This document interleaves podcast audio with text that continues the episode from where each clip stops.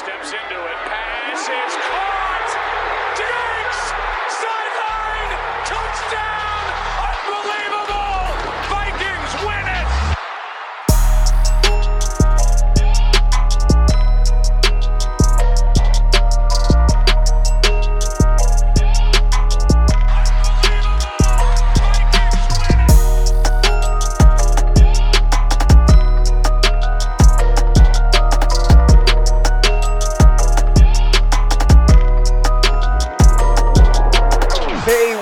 to the Unbelievable Podcast. I am BJ Rydell, back here with my guy, Drew Mahold, and today we are continuing on with what we started last week, just taking a long, hard look at your Minnesota Vikings roster heading into 2021 free agency and the NFL draft.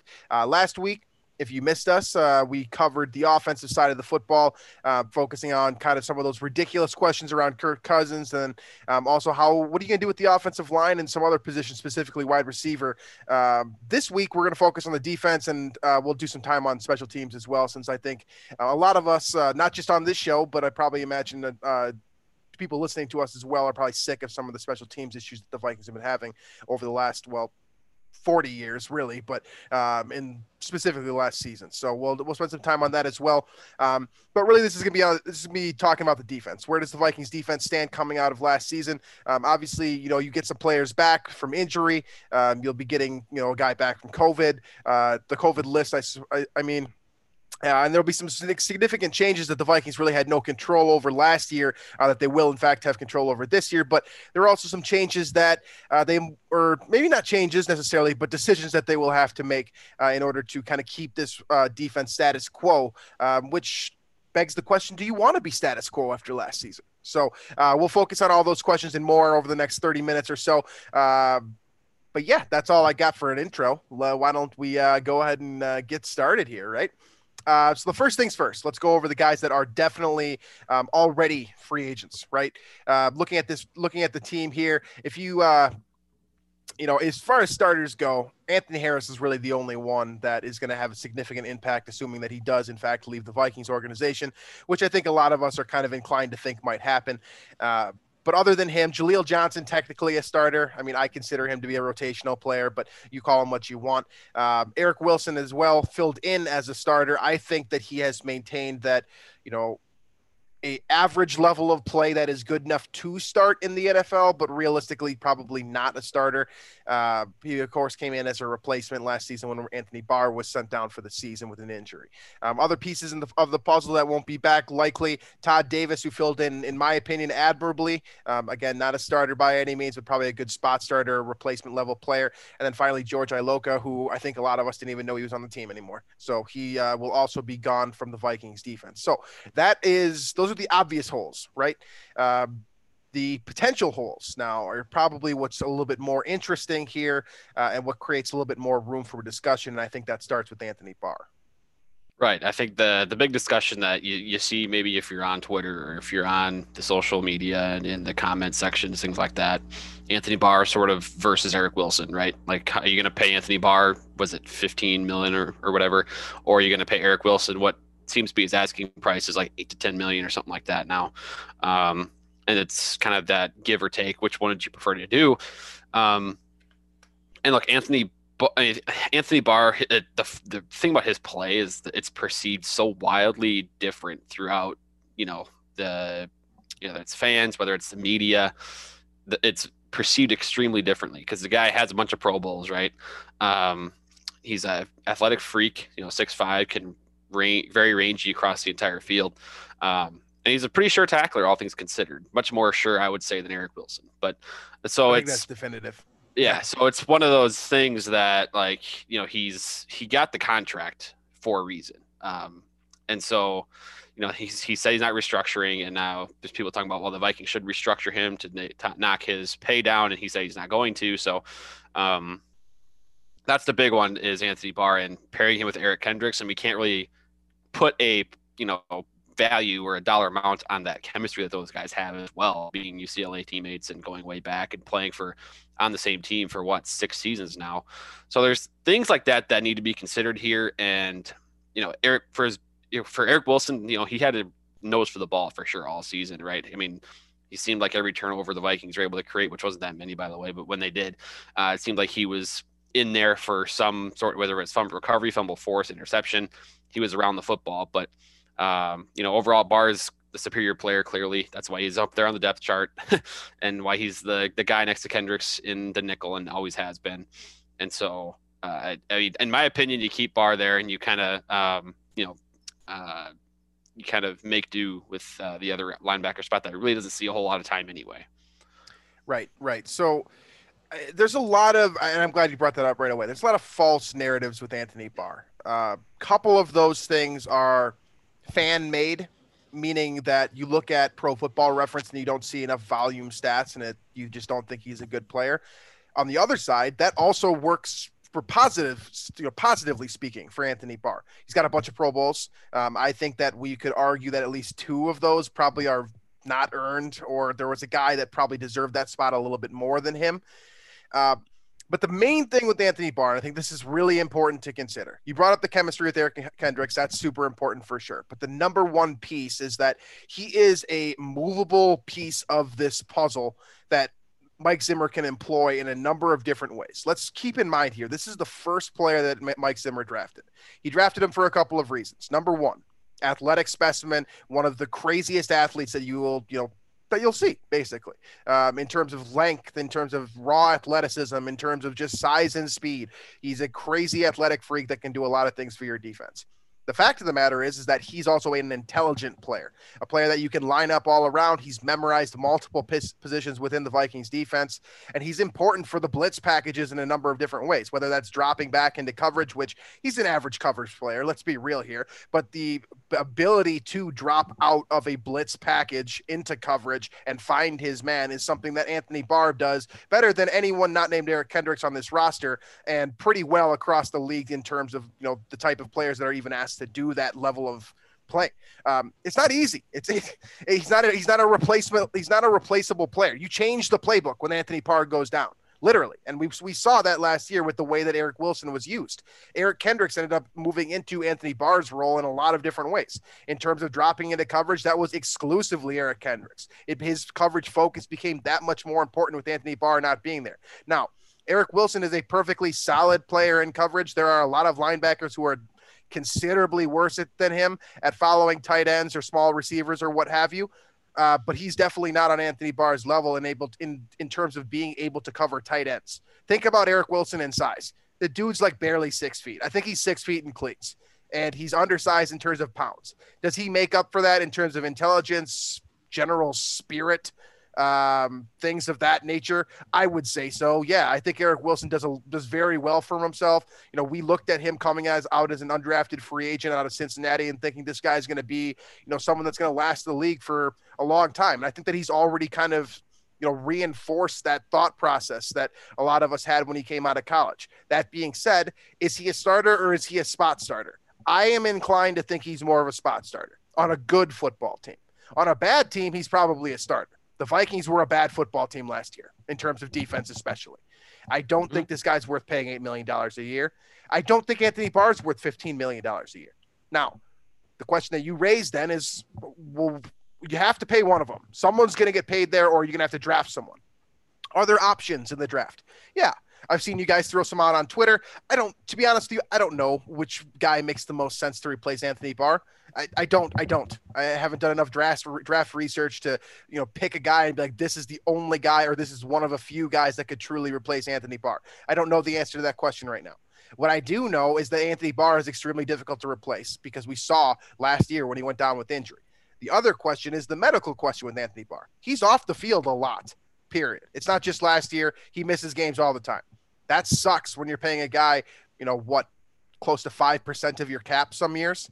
It's too much money to pay a guy to sit in the tub. And especially with Mike Zimmer being a guy that hates the tub guys, he has to be very frustrated with Anthony Barr. And let's be real here. He is a great restructure candidate. You convert his salary to guarantee. All of a sudden your cap goes down. He makes more money this year. He makes a lot of sense. And the biggest thing with him is that you might, like, some of you are arguing the wrong point. Realistically, he's not a cut candidate, okay? He's just not. He has a dead cap hit of $7.8 million this coming year. $5.2 million next year, and $2.6 million the following year.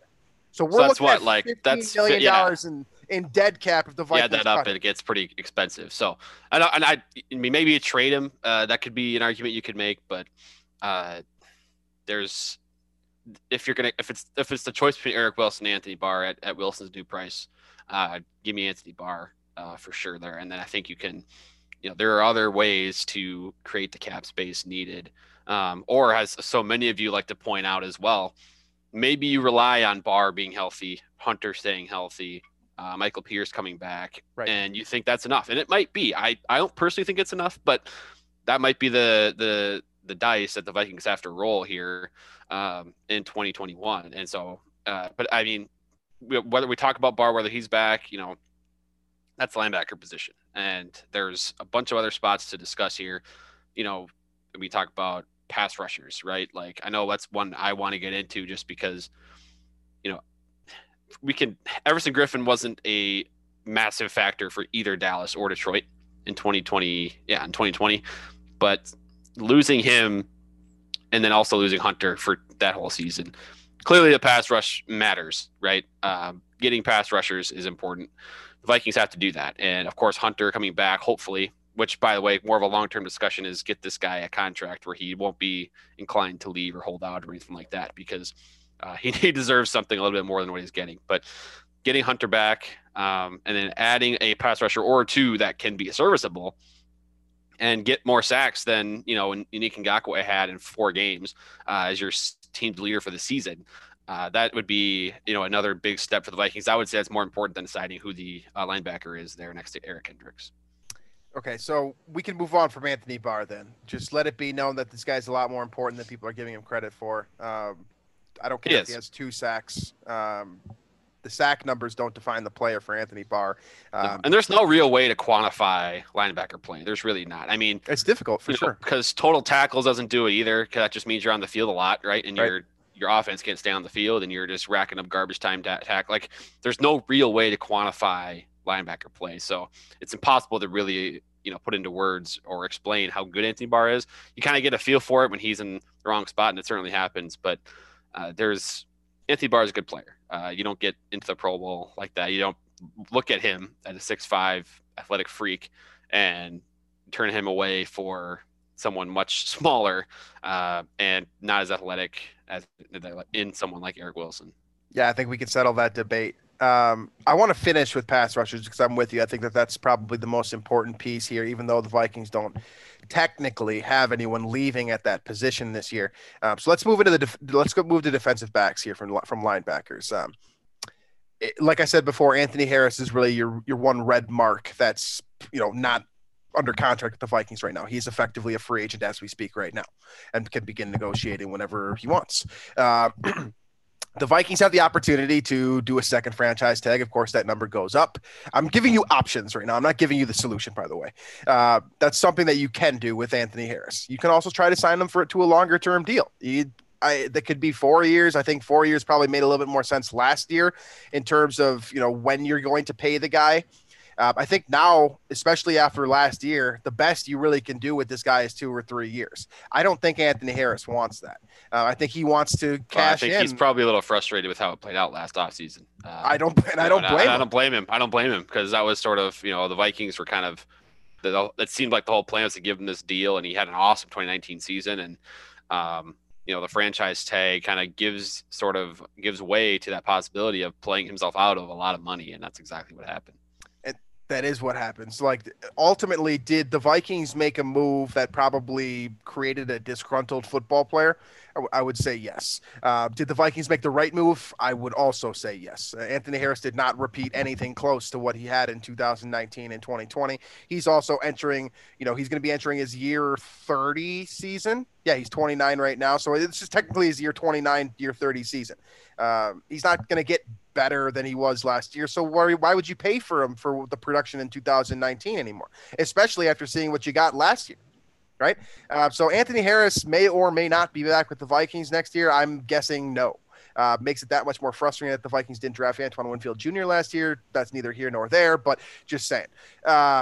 In terms of what you do to fix that position, You have Harrison Smith still. He's not getting any younger. I'm sure everyone loves to remind you of that as it is. Harrison Smith's also a restructure candidate. A good one, a very good restructure candidate, a guy that you can feel very comfortable guaranteeing money to because he's going to be on the roster next season.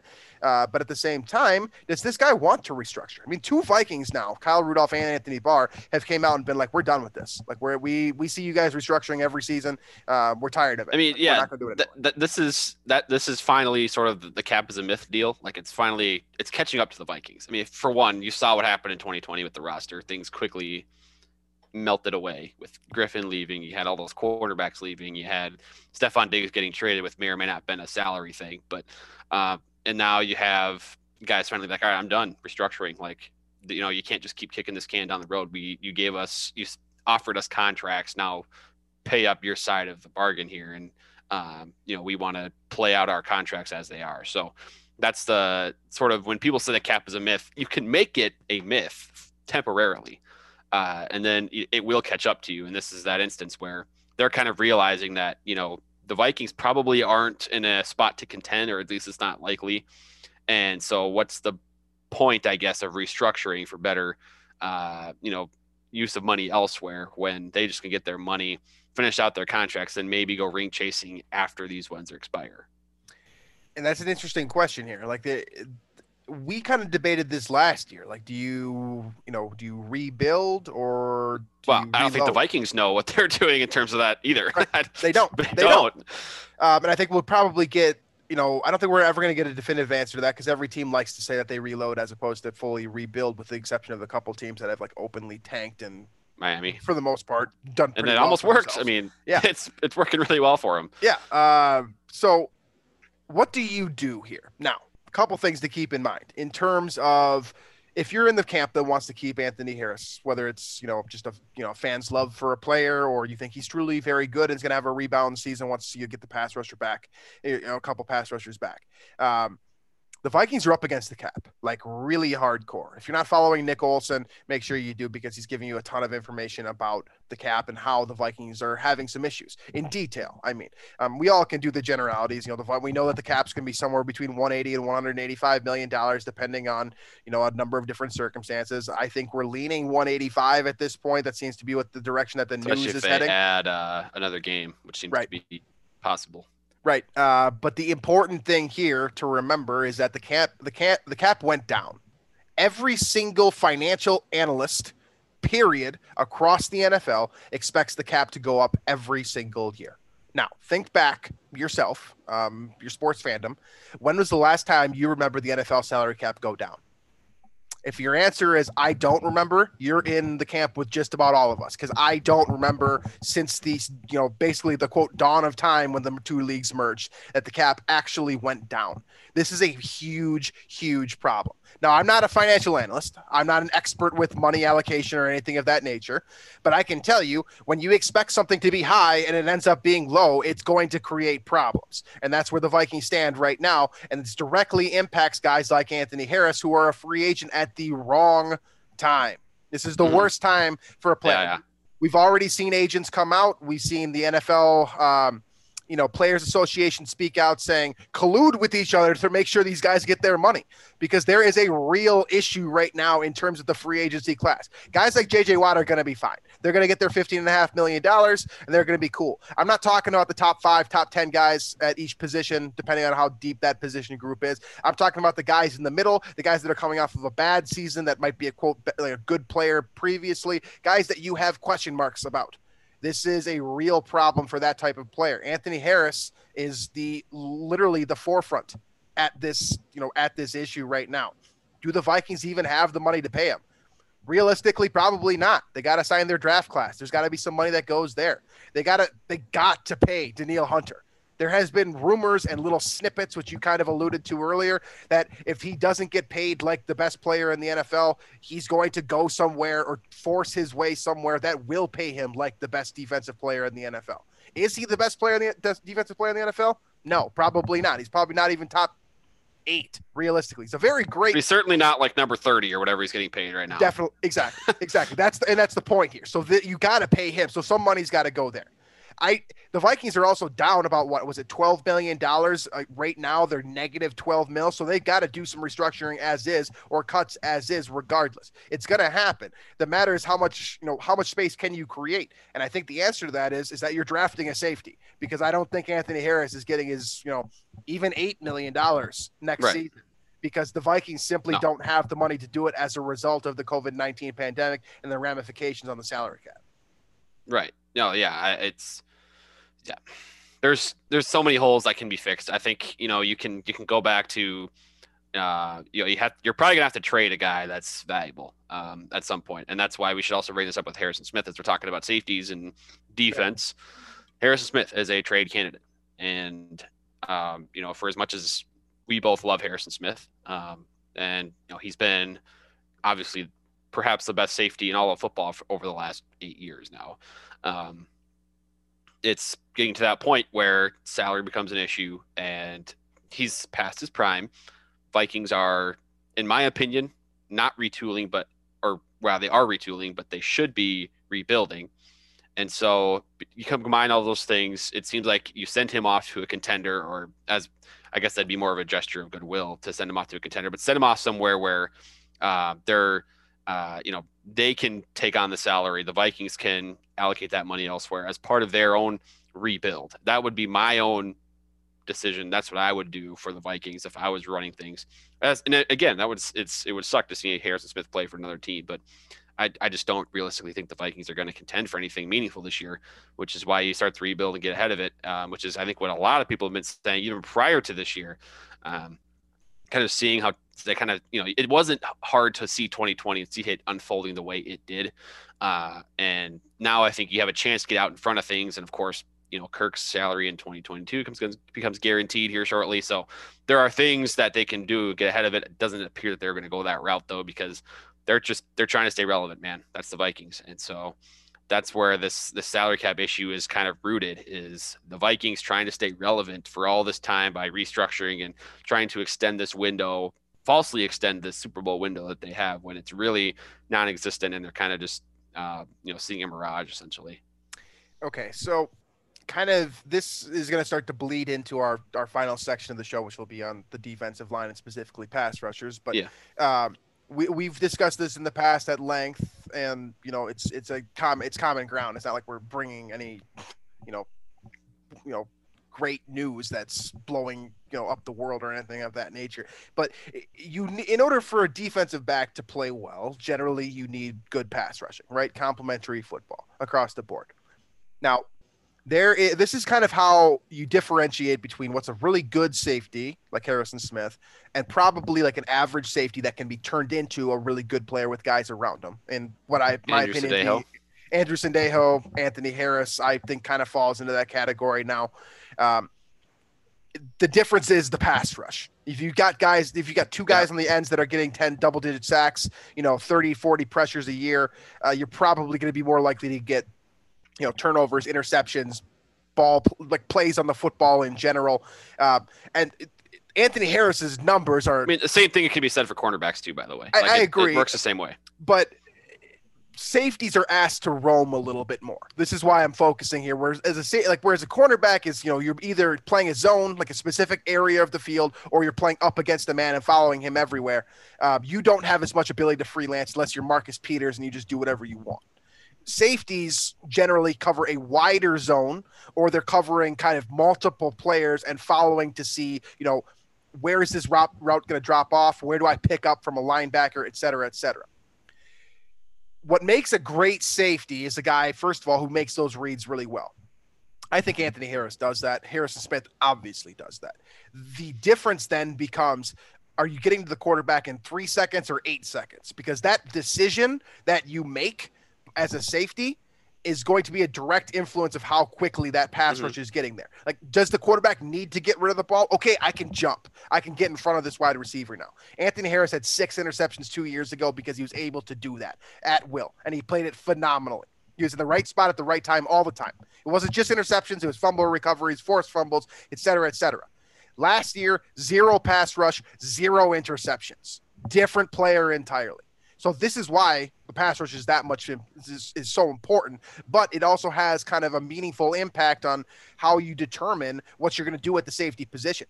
Harrison Smith proved last season, once again, we already knew this, but he reinforced it that he can do it at 30 at a very high level without a pass rush, without anything around him, right? Like, yes, was he caught on an island a couple times? Yeah, we saw it too. Okay. But in general, Harrison Smith was still very, very good, despite nothing working around him. Two young corners playing to his sides that can't really, developed well, yes, but especially early on did not look good.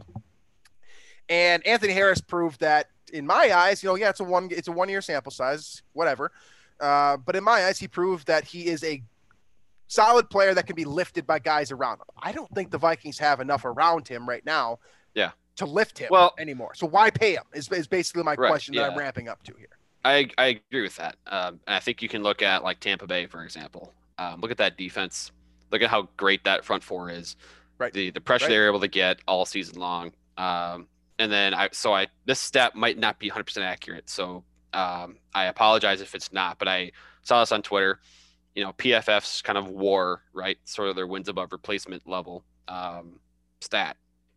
The Chiefs and the Bucks were the top two teams in the NFL in terms of WAR for defensive backs paid per dollar or per dollar paid. So essentially they're getting the most money's worth out of the defensive backfield. And if you also look at those two defenses, they have some pass rushers, specifically Tampa Bay too. I mean, my goodness. Right. So that it works both ways. Like if you can get talented corners, that's, I think, one of your top priorities. Vikings have tried to do that, right? They invested draft picks. They're working on it. They're working on that part, right? But you have to coincide that with pass rushers, and obviously Daniel Hunter going down hurts that tremendously. But you have to go out there and get somebody that's effective that can be a threat opposite Hunter. You had Yannick for a brief moment in time there, and I remind you again, he led the Vikings in sacks last year in like 5 games. Right. So it has to be better than that. You got to get someone more effective over there. And then from there, you'll see, Cameron Dantzler and Jeff Gladney and whoever that safety is, maybe it's Anthony Harris. You'll see that performance uptick very quickly. Absolutely. And, for what it's worth, you don't really know what you're going to get out of Mike Hughes either. We've kind of forgotten about him with, the improved play of Cameron Dantzler, Jeff Gladney making significant strides towards the end of the season, specifically at that slot role. I, for one, am ready to go into 2021 with both those guys being starters. I don't know who's going to play opposite Dantzler next year. I think Mike Hughes is going to get that shot, but I'm not opposed to taking another cornerback in the first round. I know 4 or 5 years ago, everyone was pissed every time Mike Zimmer was doing this, whether it was, drafting Trey Waynes at 11 or drafting Mackenzie Alexander early in the second round. I think a lot of us were like, why do we need more corners? Well, now you got the answer. And I think that you can, dig in even deeper if you want to, but I think that in terms of how to allocate the resources that you have currently with, kind of the negative things that you have, your salary cap specifically, you don't want to pay Anthony Harris because he doesn't make sense on this defense, but because if you could potentially get a player of his caliber with a draft pick that you can pay significantly less for a shorter duration and make a bigger decision down the line. You can kick that can, as we were talking earlier. You can create that, quote, myth about with the salary cap by drafting a replacement at safety. Does that need to be in the first round? Probably not. I wouldn't recommend it. I think that you've got bigger problems, as we talked about last week. And also we'll continue to talk about this week, specifically at that defensive end spot. Michael Pierce is coming back. That's great news because he's going to fill that clogger role super effectively. He's one of the biggest men I've ever seen in my entire life. He takes on 2 blockers and still gets a bit of a push. These are all great things that you can kind of expect to improve within that defensive line.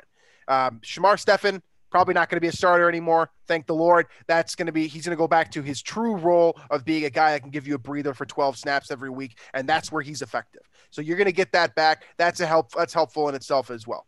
Next to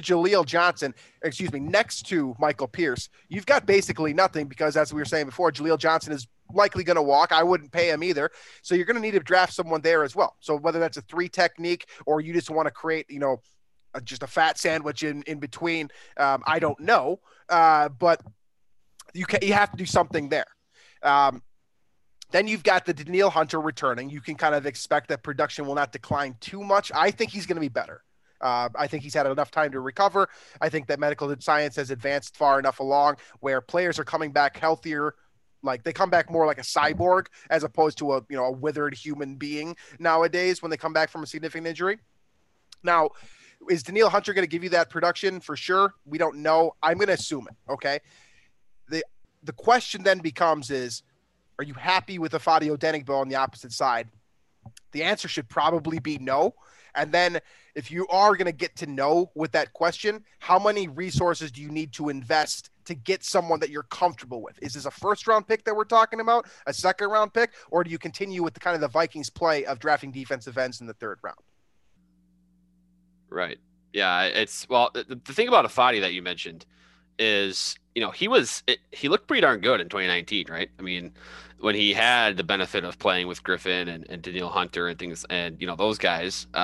So he almost like, I almost want to see another shot or see him get another chance with Hunter in the game, you know, playing alongside him for a season or as a starter, maybe give him that chance. But yeah, I mean, you got to take your chances somewhere in the draft. I don't care where they do it. I don't care if it's maybe a third and a fourth round pick or something like that. But pass rusher clearly is important for the Vikings. And they didn't have any of that in 2020. They have to address that. And, you know, again, Hunter coming back is going to be a huge help, you know, provided that he does, and he's not that fed up with his contract. But, the fair point too. This is the whole thing I've been saying this whole time. Like the Vikings are not ready to contend because we could spend so much more time talking about all these holes on this defense. There's no pass rush.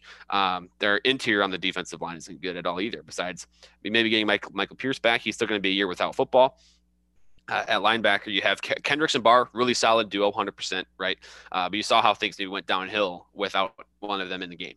And then the secondary, of course, you know, there's no cornerbacks with reliable that you can rely on against a number one receiver in the NFL. At safety, Harrison Smith, phenomenal player, getting older though, clearly. So there's holes everywhere on this defense, and this is the issue with me and how they're trying to retool instead of kind of blow it up and rebuild and trade all your expensive assets and kind of start over. But I think it's almost to the point where we're past that argument now. Because it's funny because we're talking about holes in the sense that of starters, right? Like you're losing a starter, you've got a hole to fill. Well, if you have a hole to fill at a starter position, you probably have holes at your depth as well. Well, the depth is the biggest concern, and we saw that in 2020. Like, my goodness sakes, that was across the big the piece. Like, too. Like it's great. Like you get Hunter back, you get Pierce back, you get Anthony Barr back. Like that's great. Those are all key starters. Going to play a lot of snaps, but in most circumstances, like the 2017 Vikings got extremely lucky about this, where their starting players on defense barely missed any games. That's just not normal. And I know 2020 was kind of the opposite effect where all these guys missed a bunch of time, but chances are you're going to have injuries to, you know, one of those three players, and they're going to miss some games. How do you survive without them?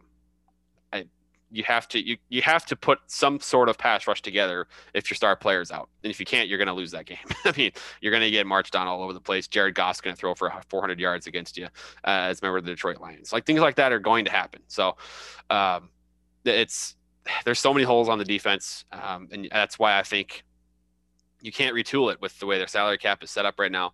They're in that hole. You got to start over.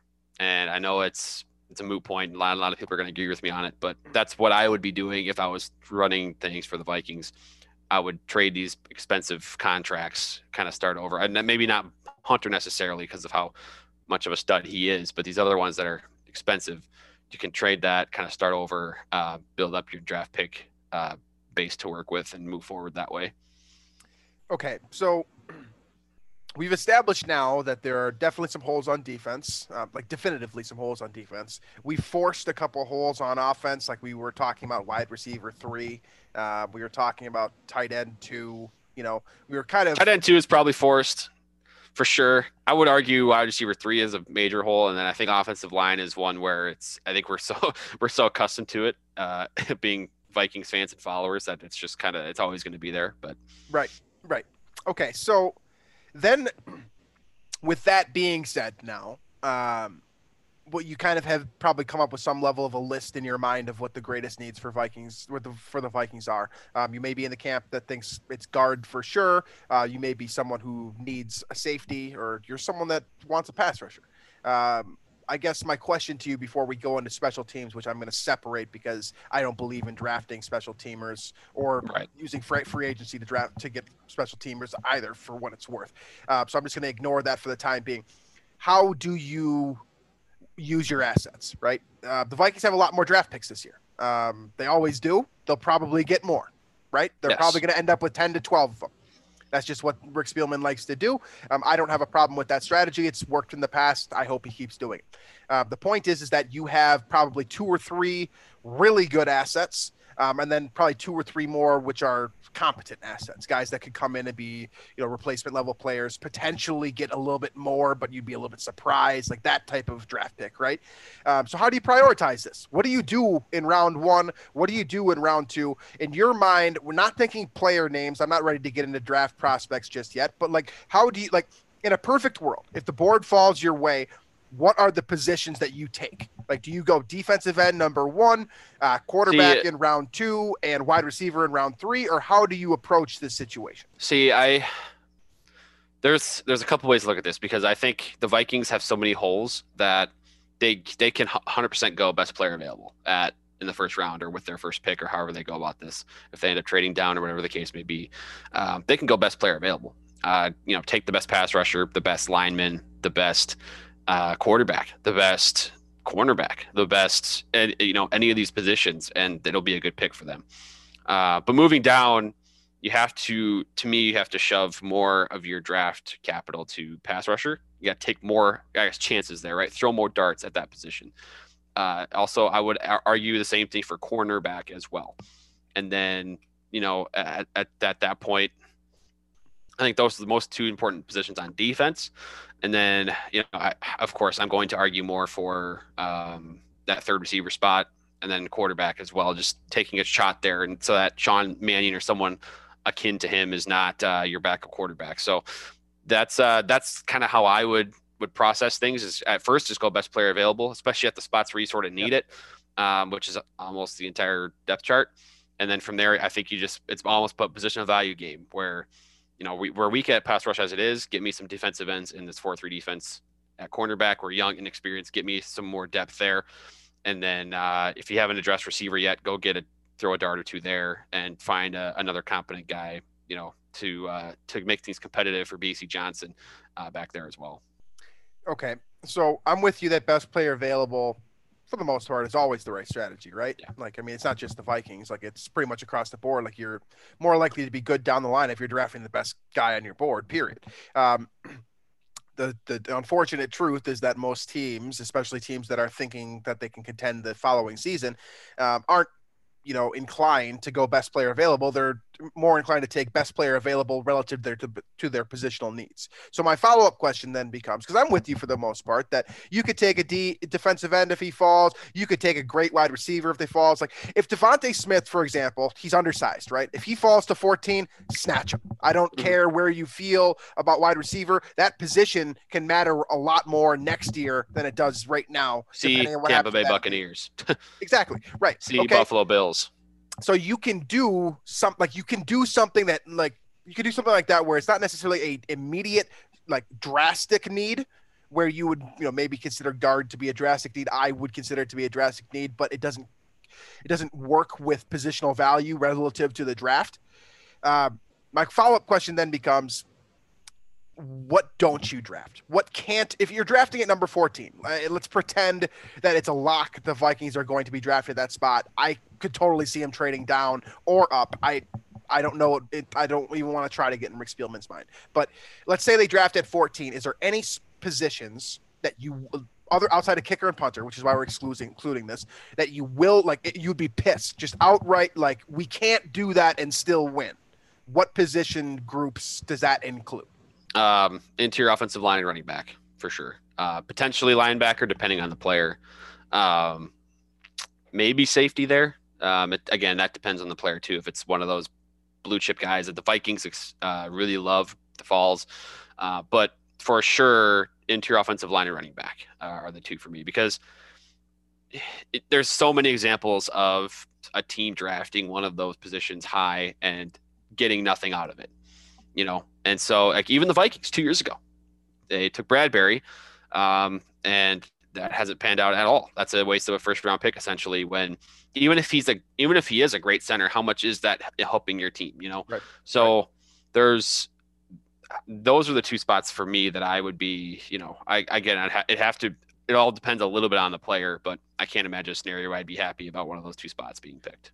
So basically what it comes down to is what you do at 14 is you either grab a slider, so a wide receiver or quarterback that slides. You know, you got five quarterbacks that their names are being tossed out there. Mm-hmm. You've got multiple wide receivers that are very good, couple of them with question marks. I mean, I mentioned Devontae Smith because he's the obvious one, being an undersized wide receiver, and we just historically have seen draft scouts, you know, essentially undermine players based off of their size, just despite heavy production. It's happened at quarterback too.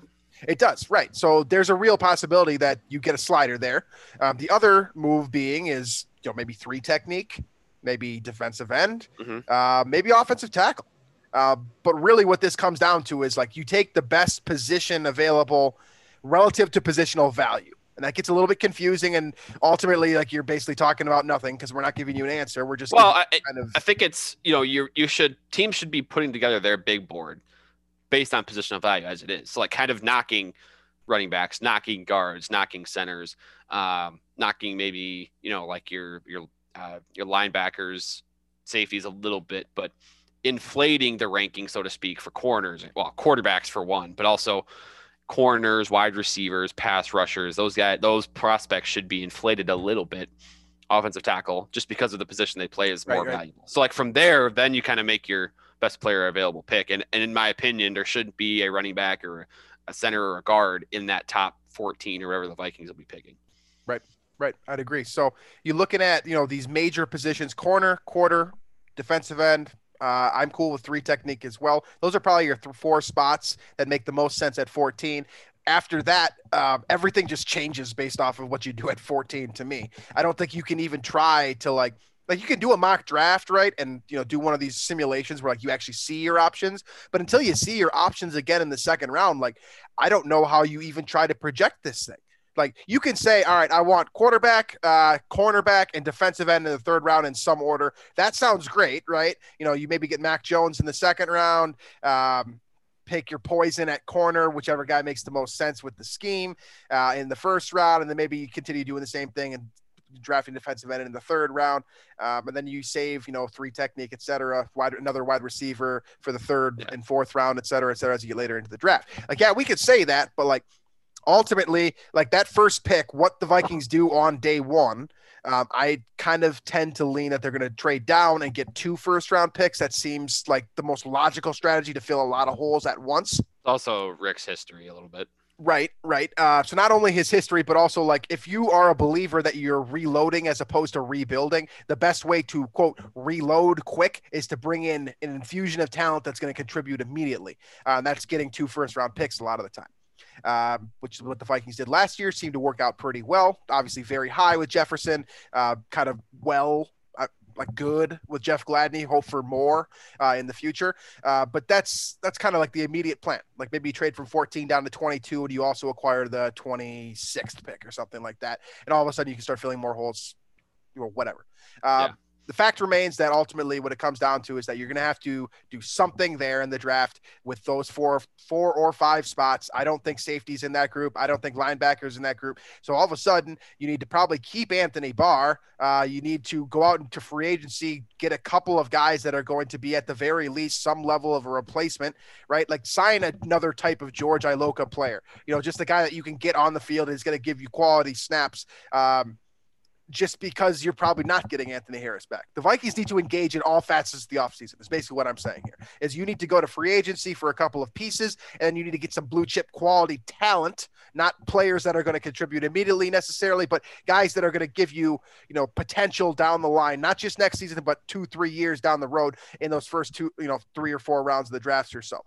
This is very key both for the immediate future. And of course with Drew's strategy, the long-term future is highly dependent on what you do here this offseason, whether that's restructuring guys to clear up some cap space so you could do more next year, or whether that's bringing in an infusion of talent from the draft and hoping that you get results within their rookie contracts, basically. There's a lot up in the air. The simple answer is, you know, this series has been a question of where do the Vikings stand right now. The Vikings have kind of, I don't want to say screwed themselves, but they've put themselves in a tough spot just based on kind of going for it all, so to speak, with that Super Bowl window. And a lot of it is has to deal with the Kirk contract. But now you're losing out on a lot of talent. Your players aren't restructuring because they have the right to not restructure to the contracts that they signed to. So now you're sort of relying on your draft skills again, finding the right talent. And Rick Spielman has a decent track record of that. So I think where he's been hit has been positional value sometimes, i.e. Garrett Bradbury. But we could talk about this forever, but it all comes down to the Vikings are in a tough spot. That's basically the bottom line here. And so the chances that they've turned this around in a quick fashion, probably pretty slim. And we're going to have to live with 2021 not being the best season. And depending on how the decisions that they make this offseason, maybe 2022 can be a little bit better. Absolutely. All right. So before we close this thing out, I do want to cover special teams. Generally, when we do these types of segments where it's like we're going to focus on offense and defense, we just kind of gloss over special teams, and it is what it is. You see what you're going to get. Towards the end of the season last year, we started to kind of have enough, and we started talking more about special teams, or I guess more than this show would typically talk about special teams. I mean, I've got the Jeff Locke rant on my record. We've done this before, but this is a perfect time because the Vikings special teams – it wasn't just kicking, right? It wasn't just the obvious special team stuff. It was everything. Stats. It was across the board. The long snapper sucked. The holder, not consistent. The kicker, trash. Very inconsistent. The kick returner, trash. Inconsistent, not catching the football, not giving you positive yards, not doing anything of value. You can replace every single one of these guys, and I wouldn't blink. Every single one. Kicker's got to go. Punter's got to go.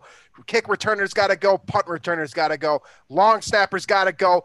Holder's got to go. All of them. That's six positions that you got to address here. How do you do it? Well, special teams is last on the rung for a reason. You don't draft. Don't draft. Please don't draft. If the Vikings draft a punter or a kicker in the fifth round, I'm going to lose my shit again. It's going to happen again. It's going to. I'm so tired of it. It doesn't make any sense. You can get the same level of production from an undrafted player, and I hope they do it this time because you got nothing for Jeff Locke. You got a missed field goal in a key moment from Blair Walsh. Like, you have gotten nothing from drafting guys early. So really what this comes down to is how do you fix it, right? Couple of things you can do. One, the Vikings brought in Greg Joseph, something that Drew and I chatted about briefly before the show.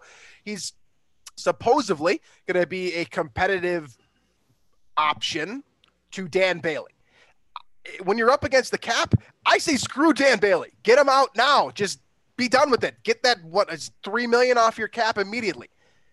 The other things that you can do here, I mean, you can sign someone in free agency. I highly am against that because that's going to cost you even more money, right? Like, generally speaking, signing someone in free agency costs you more money than drafting a player or signing an undrafted free agent. Either way, you've got real issues here. So, I mean, do I have a definitive answer? No, we really just have a don't-do list, right? It's just, the best practice, honestly, is taking your chances with an undrafted free agent after the draft. I mean, that's honestly the best chance. And then, kicking, it seems to be such a mental thing that some guys just have it and some guys don't. And it's such a fickle, position to play. So, it is all about chance there. It's a lot of luck to me involved in picking the right kicker. And I think to a degree as well, I would say Mike Zimmer maybe needs to give his guys a longer leash. Example being Daniel Carlson. He kind of booted them out right away after one bad game. And believe me, it was a very atrocious game. And I was in the heat of the moment, I was wanting him out as well, but you see how well he's played since, and a guy with talent probably will figure it out, or at least he needs the chance to figure it out. And so the Vikings didn't give him that. So there are things that can be done, but there's a reason that so many of these successful kickers in the NFL aren't drafted, right? I mean, teams can find this talent punter, kicker, and same thing with kick returner, punt returner. Like, they drafted KJ Osborne primarily for his kick return ability. That certainly didn't pan out. He's not a wide receiver. He didn't play any wide receiver snaps to my knowledge during the season. That's a complete waste of a draft pick. So don't do that, right?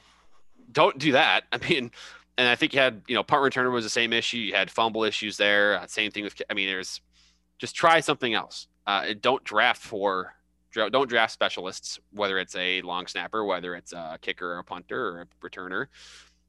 Find guys in undrafted free agency after the draft that are looking to get their chance in the NFL. They're going to give you their best shot at those roles at that point. So I don't know, I'm with you on the drafting specialists. I'm sick of it when, if they go fifth or sixth round, they draft a kicker or a punter instead of, taking a flyer on some pass rusher or taking a flyer on some receiver. Especially with character issues. Like, you get quality players in the sixth and seventh round, guys that just drop because of character issues. Like, just do it. Just pull the trigger. Like, just do it. Come on. I've got a couple of rhetorical questions here just to be an asshole. First of all, you mentioned Daniel Carlson. How did the Vikings acquire Daniel Carlson? They drafted him. They did drafted him. How did that work out? Well, you got rid of him mid-season his rookie year. Which is another thing. Like, that's another reason not to. If your coach is going to give him the shortest leash of all time, they don't spend a draft pick on it, Exactly. Right. Okay. Now, another question for you here. Who's the best kicker of all time, or generally thought to be the best kicker of all time? Well, there's two options here. As a South Dakota guy, I'm going to go with Adam Vinatieri. But I would see to that argument for Justin Tucker as well. I figured you'd go Adam Vinatieri. Where was he drafted? I don't even remember. He wasn't? Probably not. One of the best undrafted free agents of all time. Also, here's another rhetorical question. How good were the Raiders from about 2003 to like now? And where was Sebastian Janikowski drafted? Number 17 overall. One of the worst draft picks in history. And I'm going to continue on here. Who's the best punter in the NFL, or generally thought to be arguably the best punter in the NFL currently? Probably some guy that wasn't drafted. Yeah, it was. Johnny Hecker, undrafted in 2012. Yeah. So, I don't know how many more points I need. These claims aren't baseless. Like, I'm mad for a reason. Is it irrational anger? Yeah, it's a football team. Like, who gives a shit? But like, it's still ridiculous. Like, you got to stop doing it. Like, I know I'm not being helpful. Like, I'm being the guy right now that's raising hell and not providing solutions. But remember Aguayo for the Bucks? The Bucks drafted the guy the second round. It just flamed out faster than anybody has flamed out in the NFL. It's ridiculous. The dude, It's a bad practice. That's what it comes down to. Is you have to stop drafting these guys. You got to go elsewhere. There's so many options available. Like, there's 32 starting kickers in the NFL. Why did they give up on Kai Forbath, by the way? Like, what? He couldn't kick it long enough. His longest field goal, like, in his career is 50 yards. I mean, chances are you're gonna. I mean, you should be going for it if you're deciding between a 54-yard field goal or going for it. Probably should be going for it there anyway. So. Keep the guy that can make a 44 yarder consistently, and I don't know, because I did. Especially and so this bleeds. This also does bleed into kick returner and punt returner, like you mentioned this with KJ Osborne specifically. Like, why would you ever draft a guy in the fifth round or sixth round, for that matter, or seventh round? That's just on your team at all. Yeah. That's just there to return punts. Let me ask you another rhetorical question. Who is the best kick returner in Minnesota, or punt returner in Vikings history? Marcus Sherels. Where was he drafted? He was not. He was not drafted. He wasn't drafted. Case closed. Like, I'm done. That's it. That's all I had to get off my chest for today. The Vikings are in a tough spot with the special teams as well. I mean, it's across the board. The Vikings are just in a tough spot. Like, bring back Marcus Sherels, honestly. Like, seriously, I think they tried that and maybe didn't work out. But like, I mean, honestly, here's what: get a guy on punt return who can catch the football and get a fair catch every single time. I'm okay with that. That's 100% good. Okay with that's that. That's a win. Fair catch, 100% of the time. I'm okay with that. And he knows when to let the ball go into the end zone. Knows not to call a fair catch at the 3-yard line. That's all that it takes to be a punt returner. And a kick returner, same thing. Catch the ball, because take your touchback at the 25-yard line every time anyway. Don't run it out of the end zone. You're not going to make it to the 25. And if you do, you'll get like to the 28. Nice.